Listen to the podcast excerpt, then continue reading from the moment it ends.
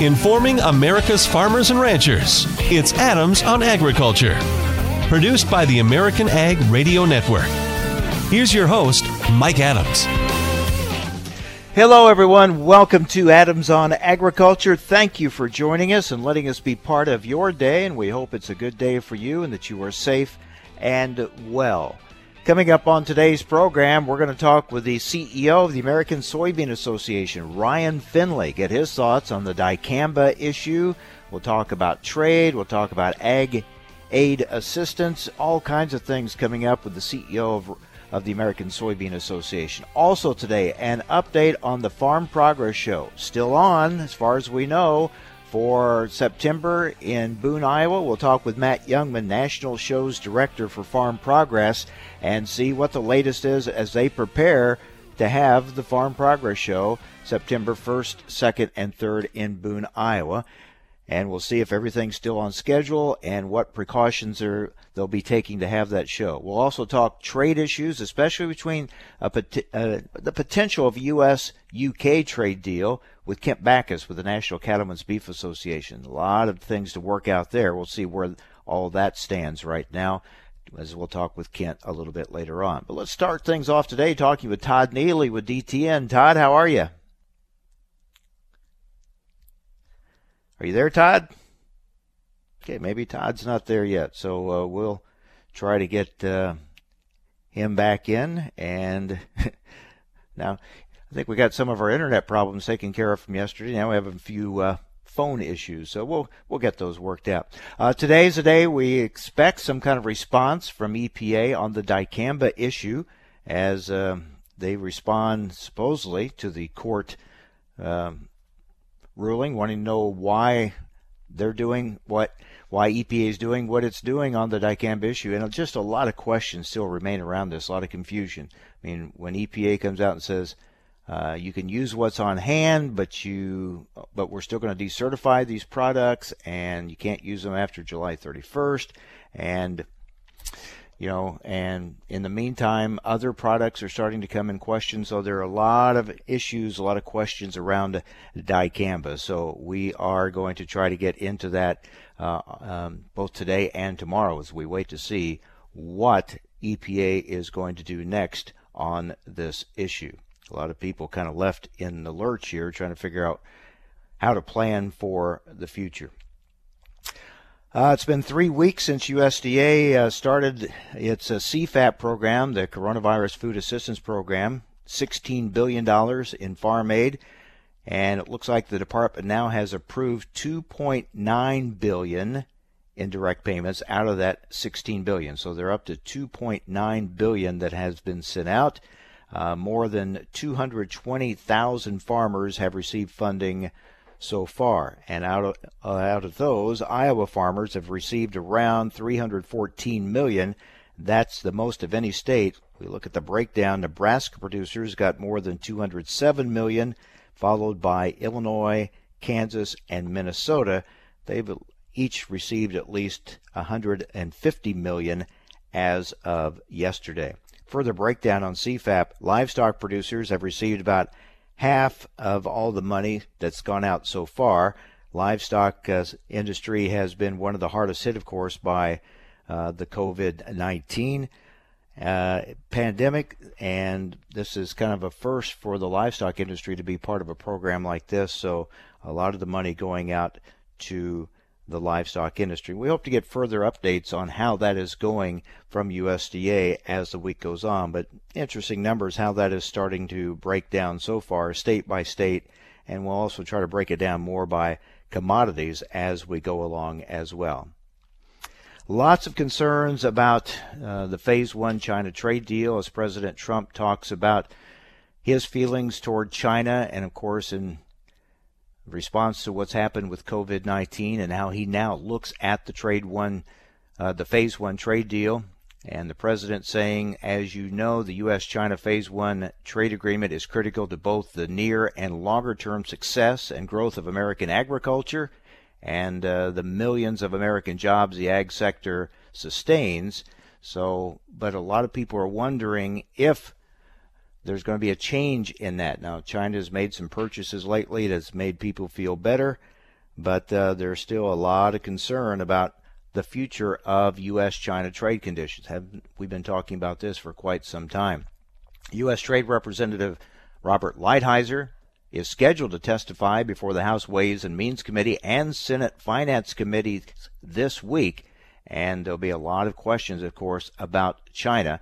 And um, we're going to talk more about that with the CEO of the American Soybean Association, Ryan Findlay, a little bit later on as well, because uh, soybeans, of course, a big, big part of all of this. So we will um, be watching that closely. And ag groups are letting the White House know how important it is to preserve the China trade deal. They are concerned that the president may change or back out, change his position, change his feelings on uh, the trade deal because of all the controversy around COVID 19, the pandemic, and uh, the relationship between the U.S. and China from that. So we'll have to watch that closely and talk a little bit more with Kent Bacus coming up next with the uh, National Cattlemen's Beef Association when we're talking trade and see what he has to say about that as well as they keep a close watch on the phase one trade deal with China. Most people feeling China wasn't going to buy as much as the deal called for anyway, but there was great hope that uh, they're going to get somewhat close, at least maybe back to levels before uh, all this hit. But we'll wait and see there. As uh, as I said, some purchases lately have kind of given a little more hope that maybe uh, we are getting uh, you know closer to China fulfilling parts of that phase one trade deal. Also, word uh, we see on social media that uh, the Sturgis bike rally for this summer. It looks like it's going to be on, so we'll be talking about that. You look at the long list of events that are being canceled, uh, whether it's state and county fairs or different events like that. That's why there's been a lot of question about the Farm Progress Show, it being in Iowa, and I think a lot of questions, a lot of concerns may raised about that because of the Iowa State Fair when it announced it was going to cancel for this summer. What did that mean for the Farm Progress Show? Well, evidently it is still on, but we're going to get an update from Matt Jungmann on that a little bit later on. How do you hold a major farm show like that, even outdoors, because we know a lot of people will be in close contact with each other, whether it be in tents or standing in lines or things like that. So we're going to get into that on today's show with Matt Jungmann to find out if indeed they are still holding the Farm Progress Show, how do they do it in a safe way with all the uh, concerns around COVID 19? How do you do the social distancing and things like that? So that'll be coming up in just a bit. All right, so that's uh, kind of setting the stage. Some of the items in the news today, still waiting for the EPA news on dicamba. We'll keep a close watch on that for you as well. But up next, let's talk trade with Kent Bacus with the National Cattlemen's Beef Association. He's the Senior Director for International Trade and Market Access. Any chance of getting a deal done with United Kingdom? A lot of baggage there. And what about some of the other issues with trade around the world? That's coming up next. Stay with us. You're listening to AOA Adams on Agriculture.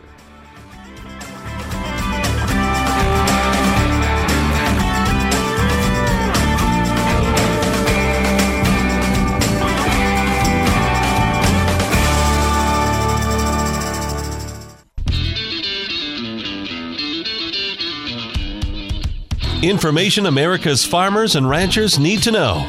Adams on Agriculture. Now, back to Mike Adams.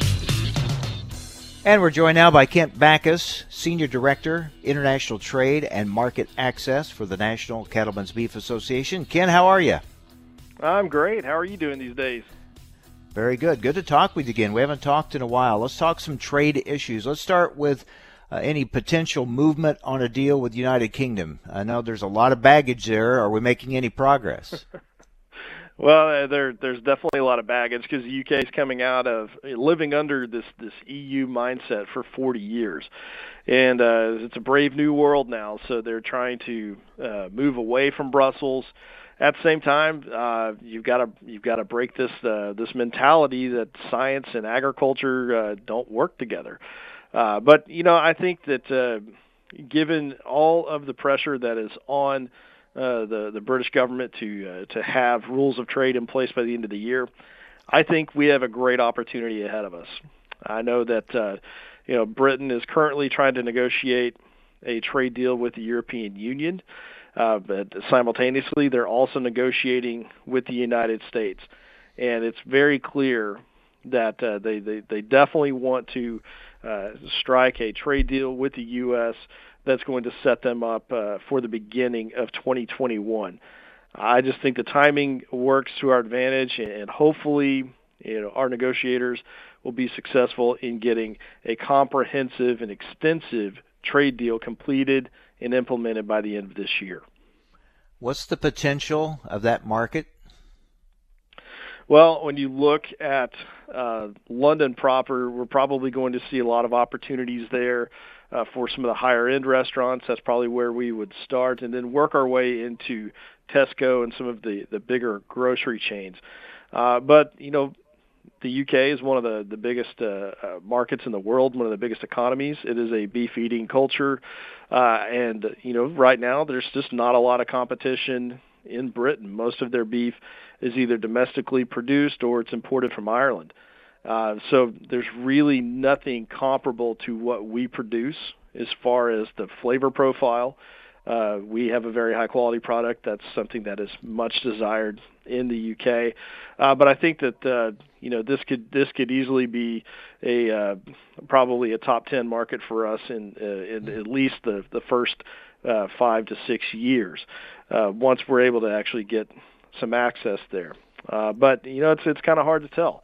Uh, we, you know, we still face some pretty high tariffs. Uh, we're going to face uh, some potential quota issues, uh, and most importantly, we're going to face some non-tariff trade barriers.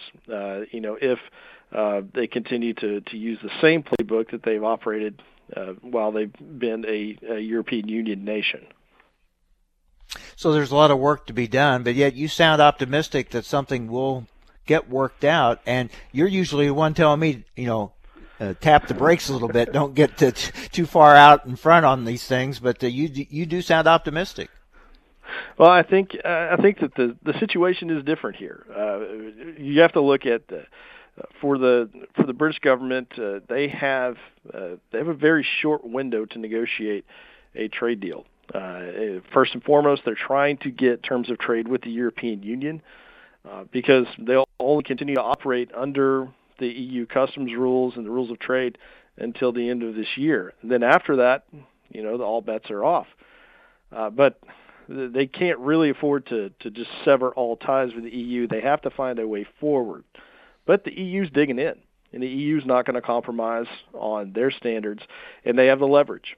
Uh, and I think the the most important opportunity for the British and the leverage they do have is that the Americans want a trade agreement with them, and that is a that's a big piece of leverage they can use against the Europeans, but it's also an incentive. Uh, I think that President Trump and and uh, Boris Johnson definitely want to to see a trade deal uh, wrapped up. It's important that the British economy is strong.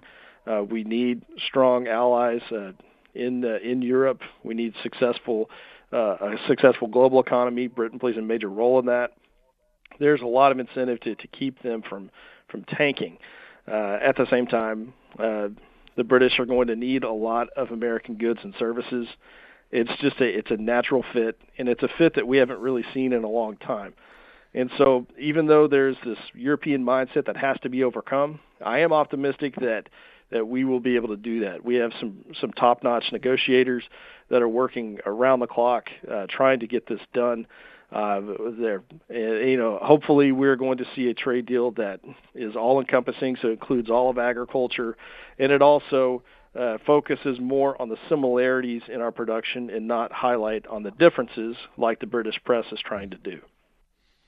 So we'll keep a close watch on that. We're talking with Kent Bacus with the National Cattlemen's Beef Association. Meanwhile, Kent, all eyes as usual when it comes to trade issues on China and concerns about the phase one trade deal and fallout over COVID 19. Uh, does President Trump want to pull out of it? He says he looks at it differently now. How concerned are you? You know, I think uh, you know we are part of a much bigger conversation. We're part of a, a much bigger uh, geopolitical situation uh, as far as agriculture goes. We play a very important role in that. I think you know when you look at beef, we are one of the biggest champions, uh, one of the biggest uh, success stories to come from the Phase One China agreement. But the the administration's always been clear that you know, uh, you know they're not going to be held hostage by China. That uh, you know they don't want China to uh, flex their muscles in the Pacific and bully our trade partners and our allies in the Pacific. And so I, you know, I think this is always something that's at risk. But for us in the beef industry, we couldn't we couldn't really ask for a better trade deal. The administration did a fantastic job getting the hormone restrictions removed, uh, working to to get the the beta agonist approved, uh, getting uh, you know all of this new access into a market that was closed to us for well over a decade. So we see a tremendous upside. We've already started to see an increase in exports even during COVID. Uh, so we we think that you know China holds a lot of potential, but you know we have to have a you know a, a steady relationship with them. And right now it's still kind of rocky, and that's that's always a risk that we run. But the upside of the phase one agreement is is really just something that could be a real boon for our industry. I think there's going to be a bright future for us in China. The Chinese consumers want U.S. beef. We want to be able to get it to them as quickly uh, as possible, and hopefully, you know, this is just a, a little saber rattling between leaders, and we'll be able to to move on beyond this and really focus on the importance of that stronger economic tie between the United States and China. Meanwhile, the U.S. Japan trade deal seems to be doing very well. Yeah, our, I think that when you look at our exports to both Japan and Korea, uh, those are two markets that have really just been uh, just a, a godsend for us over uh, over the last few months. Our exports have continued to be very strong, and with all of this uh, this increased access into Japan, I think that that's really going to be one of the shining moments for us in 2020. Uh, again, we have better rules of trade. We have better tariff rates. Uh, we're in the process of, of really taking market share from our competitors. Uh, you know, if if we didn't have COVID, I think we would be seeing just a record-breaking year in in the, several of our Asian markets right now. But you know, unfortunately, COVID was a big gut punch for all of us in agriculture. But I think that we are are better positioned to rebound strongly because we have these great terms of trade, not only in Japan but also in China and other markets. And that's really a true testament to the administration being aggressive in in trying to open these markets as much as possible. So we have a bright future in Asia. We just need to get through this storm that we're in right now. Real quick, an update on our beef sales into Mexico. Yeah, unfortunately, uh, Mexico has been ravaged by uh, COVID 19, and and it's not only hit uh, you know just the consumers' access to our product, but their economy has, really been rattled. Some of that also probably is, is due to the fact that you know you have such a petroleum-based economy there, and with all the ups and downs in the oil and gas sector uh, leading into all of this, uh, that certainly didn't help. But our sales have been have, have, have been uh, just uh, overwhelmingly down this year in Mexico, and you know Mexico is an important market for us because uh, Mexican cons- consumers purchase a lot of the cuts that Americans find less desirable. Uh, it's been a great market for us for rounds, for tongues, for other things like that. Uh, that that quite frankly just don't fly off the shelves here, and so that that's been a, a bit of a ding to us, uh, you know, as far as the overall value. Uh, but you know we've made up for that in some of the Asian markets, but hopefully you know we will see our neighbors to the south recover quickly um, and you know we because we have that unrestricted duty-free access to Mexico, that could be a great market for us in the future. All right, Kent, thank you for the update. Good to talk with you, my friend. Stay well. Thank you very much.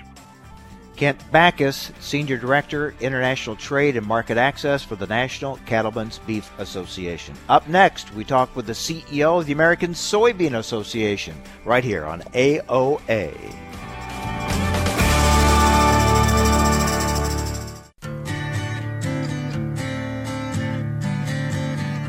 Information America's farmers and ranchers need to know. Adams on Agriculture. Now back to Mike Adams.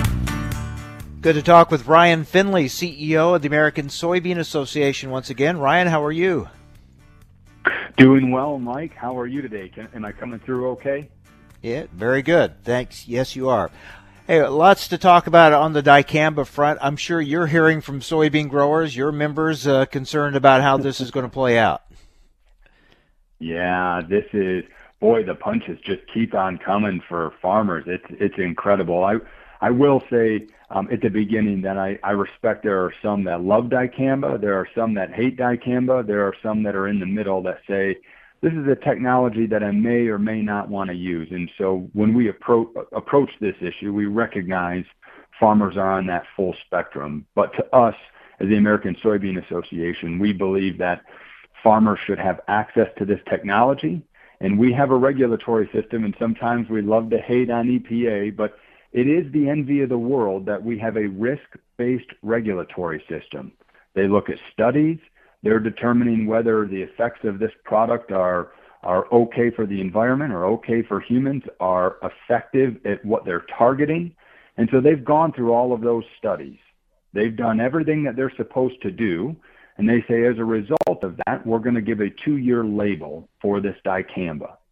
And then we have the court system that has come in in the middle of that season without the expertise, without the studies, without the, um, the understanding of what they are doing.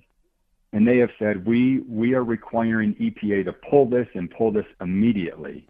And so EPA responded to that by saying, well, hold on. We, okay, we, we understand that you're pulling this, but we also have the authority under law, under statute that says if there is a product in the pipeline that has been revoked or is no longer allowed from a label standpoint, EPA has the statutory authority to allow that pipeline to clear out. And so that's what they did. And so I've given you a really big uh, thumbnail sketch in, in a condensed amount of time of what we've experienced the last two weeks, which has just been a lot of confusion in the countryside. But right now, farmers that have product and commercial applicators that have product are allowed to continue that either um, to the, the date that the state has set. So in some states, the 20th of June or 25th of June. Otherwise, EPA will allow that use through the end of July. Okay, let me ask you this. Wouldn't it have been wouldn't it have helped if EPA had appealed that court decision immediately and sought a stay?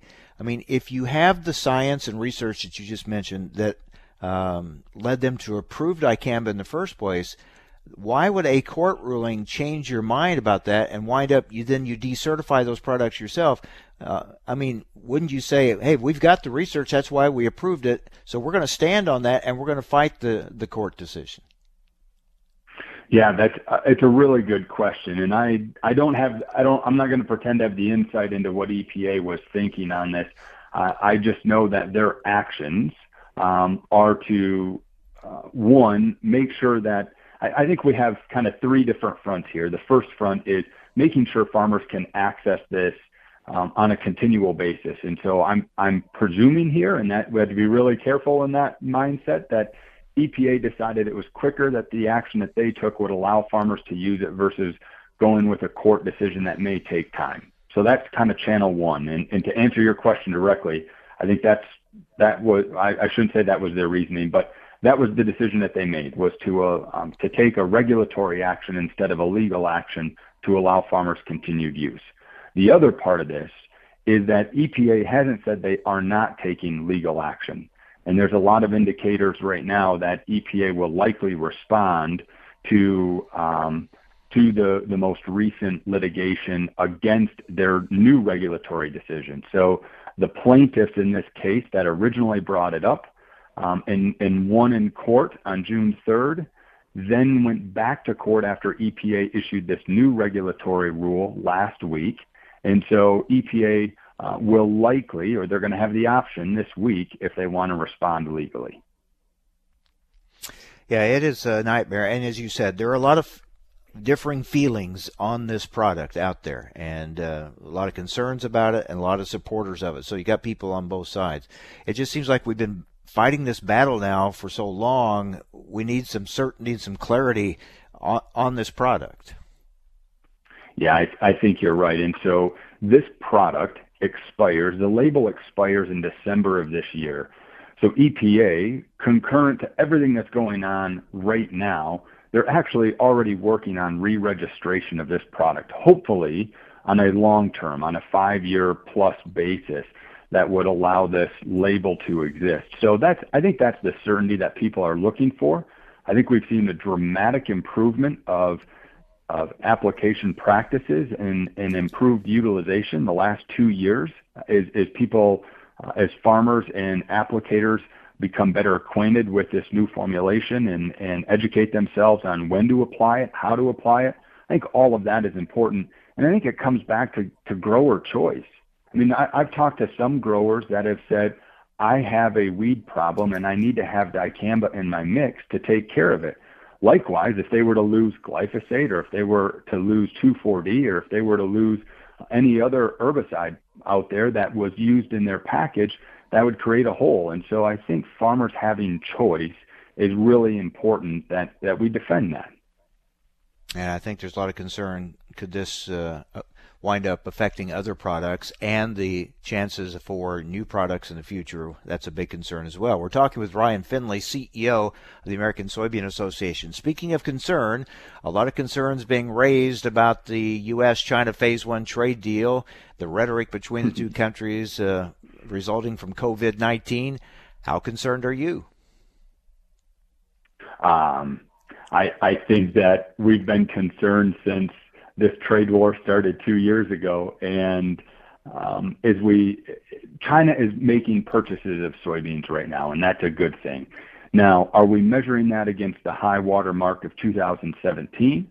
Are we measuring it against what China promised to buy this year of 36.5 billion in agricultural goods? If if we're looking at either of those, we may be falling a little short right now. There's arguments that we're on track to match where we were in 2017, but China has a long way to go in purchases to meet their commitment. But that was only part of the trade deal. So that I mean that's a really important part. Trust me to to get purchases going again this year and next year. That would be great. And in the in the agreement it uses the term to continue that trajectory into the future. And so if we look at the next this year and next year and continuing that trajectory, the purchases are very important. But there's also a number of systemic changes in that agreement. And in conversations we've had with USTR recently, they said there's more than 50 of them uh, of changes on the regulatory side for both China and the U.S. 55 or 57, and, and they are within half a dozen of closing out making all of those changes. So the fact that behind the scenes, diplomatic relations on the technical level to improve trade flow is continuing, that's a good sign. That's a really good sign. Now, we need to see the purchases because they need to put their money where um, where their mouth is and, and make these purchases and then stick to them. So we've heard some announcements of purchases. We need to see the boat loaded. We need to see it go across the Pacific. We need to see it unloaded in China, and then we need to see China pay. So when when we see all of that um, later this year, I think then we're going to have a few. Hopefully, we have a few more believers. Yeah, you just don't know. I mean, when the the rhetoric between the two countries, and we know that there's usually a separation between the rhetoric and what's actually going on on the ground, but the the rhetoric between the two does cause to make you uh, you know a little bit nervous about how this is going to work out. You never know where that's going to lead to.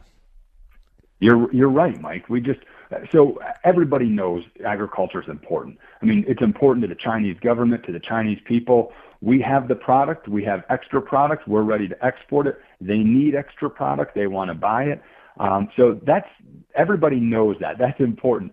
The challenge is what you just referenced, and this rhetoric. It's, there is no question. It's a geopolitical battle right now, and China's trying to find their their place as a as a global superpower, and the United States has held that position. So what's going on in the South China Sea? What's going on in the border between India and China? What's going on in Hong Kong? All of these areas um, make make questions between the U.S. and China relationship. And and so what happens and how does agriculture get tucked into that?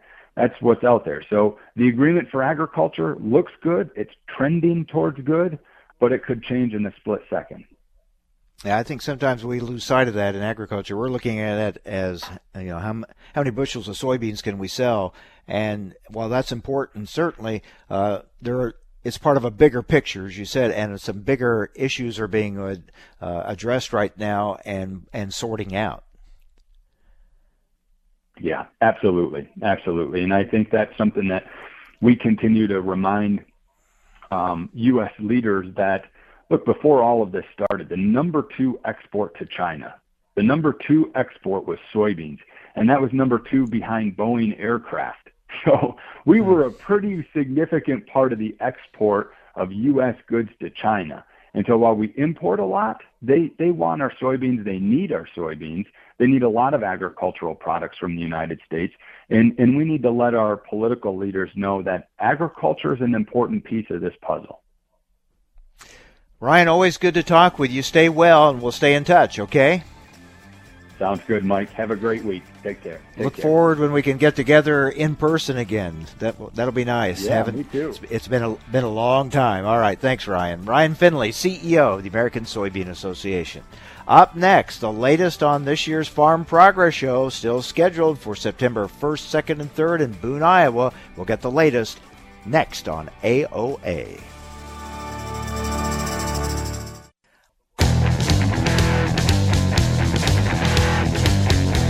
Information America's farmers and ranchers need to know. Adams on Agriculture. Now, back to Mike Adams. We're joined now by Matt Jungmann, National Shows Director for Farm Progress. Matt, thank you for joining us. How many times, I wonder, have you been asked, is the Farm Progress Show still going to be on this year? Is it still going to happen? you probably get that a lot, don't you? Yeah, that's just kind of the standard greeting. Uh, uh, before people even say hello, they say, "Are you going to have a show this year?" And and and happy to answer it because we, you know, we've been working hard on it. The last few weeks have been have, have been a challenge, but we've had some great conversations with folks in Des Moines at the State House and folks in Lincoln, Nebraska at the State House, and and um, you know, the thing that separates that makes an ag trade show different than a state fair is the thing that's going to allow us to move forward this year. You know, you don't have uh, concerts and, and a lot of the things that state fairs need to have in order to have a profitable event. And the reason they can't have a profitable event this year and can't have an event, then but they can still have the livestock shows and, and the components that are like an ag trade show, like the Farm Progress Show or Husker Harvest Days. So we're we're excited to be moving forward. You know, we kind of we we had a good call Friday with folks from Des Moines uh, at, in the Iowa government, and so we we we put the gas down yesterday and and are charging forward with all of our marketing efforts and uh, we've done a survey with the growers and and growers coming to the show is absolutely not a problem. They are excited to get out of the house and excited to have something that's a little bit normal in front of them and excited to to come see you know we had an announcement yesterday from John Deere that they're going to have their X9 combine. It's going to make its its US its North American debut at Farm Progress Show. It'll be on display and in the field. So there's lots of cool things that we're we're excited about and, and glad to be kind of cresting the hump and know that we can have a show going forward here. Well, that's good to hear. I know there was a lot of concern when the Iowa State Fair canceled. That made people wonder with the, the Farm Progress Show going to be in Boone, Iowa this year. So in that same state, you made people wonder, well, what about it? But it, so it sounds like things are going to go. So, how are you going to have this show and still meet social distancing and other safety requirements? Yeah, it's it, it's a it's a pretty involved process. the The impact to the grower is not all that not all that significant, but you know the list of things that we've got to adjust is is pretty long. We've got an 11 page document that we released to the exhibitors with recommendations to them, but it's it's fairly common sense stuff. And, and walking through an exhibit full of equipment outside, you know, you're you're kind of self social distance to begin with. You're not you're not just shoulder to shoulder with people. Now, places like admissions and food service and info booths and field demonstrations and a few of those places uh, where people are are close up with each other. Those are the places that we we have to make some some changes in our operation. Fortunately, um, we are we, we're blessed with with six you know with a square mile of ground to put on the show. So making the admission points wider, um, you know, putting a couple dedicating dedicating lots next to the food stands so that people don't have to stack up tightly in line to get food, and and some of those kind of changes are fairly straightforward. Um, you know, if we if we want to have if we used to have 150 seating for 150 people in a tent, we can still have seating for 150. We've just got to put up a bigger tent. And so we're we're not as wall bound like you would have at a convention center or something. So we're able to stretch out and and and still maintain social distance and get done all the things that we want to do. So you're working with your exhibitors on all those issues and, and precautions. Yeah, and and it's you know we're taking a lot of cues. We're we're you know we're basic we're, we're watching everything. You know we're, we're I just read a waiver that NASCAR released this morning for people that are going to go to the the Bristol race in July, and we're looking at Vegas and we're looking at what Disney's doing, and you know little little things you catch from from each one of those those groups as they as they put their plans forward. You know we're gonna make the streets one ways so that you're not you're not intersecting people as you walk up and down the streets you're all flowing in the same direction and and you know a one way flow through the varied industries tent and and working with exhibitors so that their tents have a logical flow so that um you know you can you can maintain your social distance while you're while you're there at the event. That's interesting. I'm still trying to get used to looking down at the signs on the floor at the grocery store to know which aisle I'm supposed to be able to go down and not be able to go down. So we'll see we'll see how that works. And then uh, and as you said, you're you're doing this on on two different fronts. I mean, you're doing it in Boone, Iowa for Farm Progress, but also Grand Island, Nebraska for Husker Harvest Days, September 15th, 16th, and 17th.